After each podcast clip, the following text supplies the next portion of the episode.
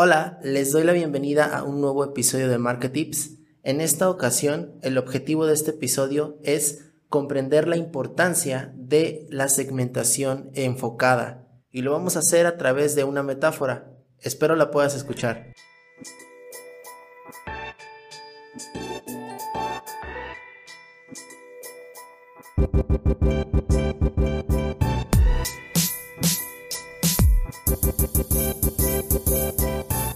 Estos días me encuentro leyendo el último libro de Seth Godin llamado This is Marketing o Esto es Marketing en español. Y básicamente este libro, que por cierto su portada es muy llamativa, es un libro color naranja con letras negras, lo volteas a ver o lo volteas a ver, es muy llamativo.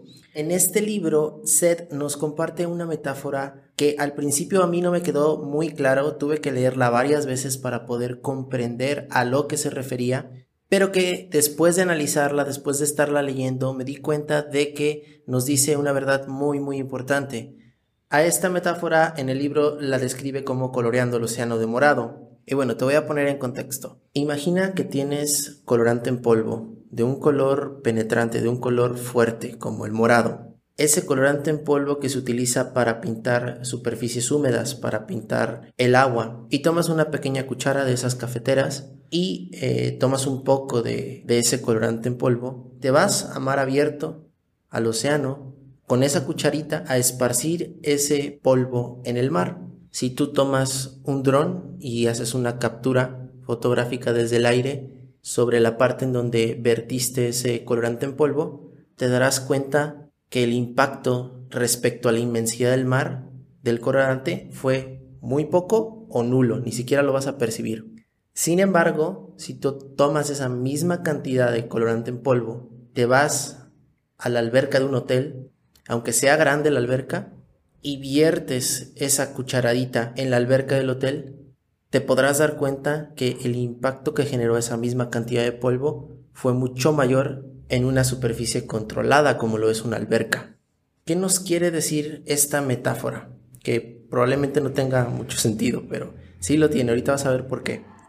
Cuando estamos por esparcir una idea, una acción, un producto, lo que tendemos a hacer es irnos a la inmensidad, a la masa, todo el mercado, a todo el mundo, y querer impactar con nuestra idea, con nuestra propuesta. Cuando haces esto, tu impacto es mínimo, aunque tengas una idea extraordinaria, aunque tengas un producto extraordinario, estás desenfocado porque le estás hablando a todo el mundo y no todo el mundo va a conectar con lo que estás haciendo. Ese es el, ese es el principal error, que queremos irnos a la inmensidad, a las masas, y no nos damos cuenta que ahí es donde hay más competencia, ahí es donde está todo el ruido del mundo y nuestra idea no tiene impacto, porque aunque pagues anuncios, aunque hagas cosas, aunque te estés mueve y mueve, eres simplemente un distractor más por la inmensidad del océano.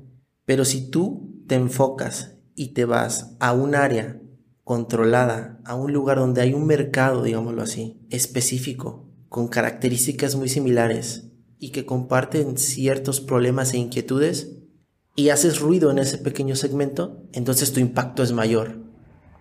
Aunque sean pocos, tu eco reverbera con un pequeño segmento que arropa lo que estás haciendo, arropa las ideas que les estás promulgando. Busca albercas en lugar de océanos. Domina una alberca. Vierte tu mensaje para un segmento específico.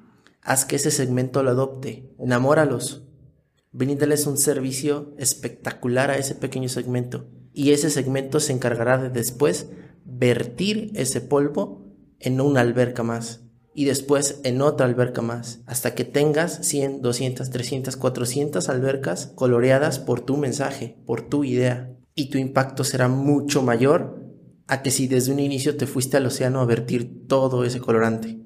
Quiero poner un ejemplo. Cuando tú realizas anuncios a través de la televisión, a través de la radio, a través de las redes sociales, que es más común todavía hoy en día, estás entrando al océano, estás entrando a la inmensidad de la publicidad, donde todas las marcas están enfocadas en ganarse la atención de la gente. Estás compitiendo contra muchos, muchos servicios, muchas ofertas. No digo que esto sea malo, yo me dedico a eso, yo hago campañas pagadas, creo anuncios para atraer personas, Sin embargo, es una estrategia orientada a la masividad. Cuando no conoces del todo tu producto, quizá pueda ser un buen inicio hacer pruebas piloto para encontrar tu segmento. Pero una vez que encuentras un segmento, enamóralo. Y son las personas las que van a hacer que lleguen más personas como ellos a consumir tu oferta, a consumir lo que estás haciendo. El logro máximo de un marketer es que un cliente se vuelva un promotor de marca. ¿A qué me refiero? A que un cliente pueda hablar con otras personas que son iguales a él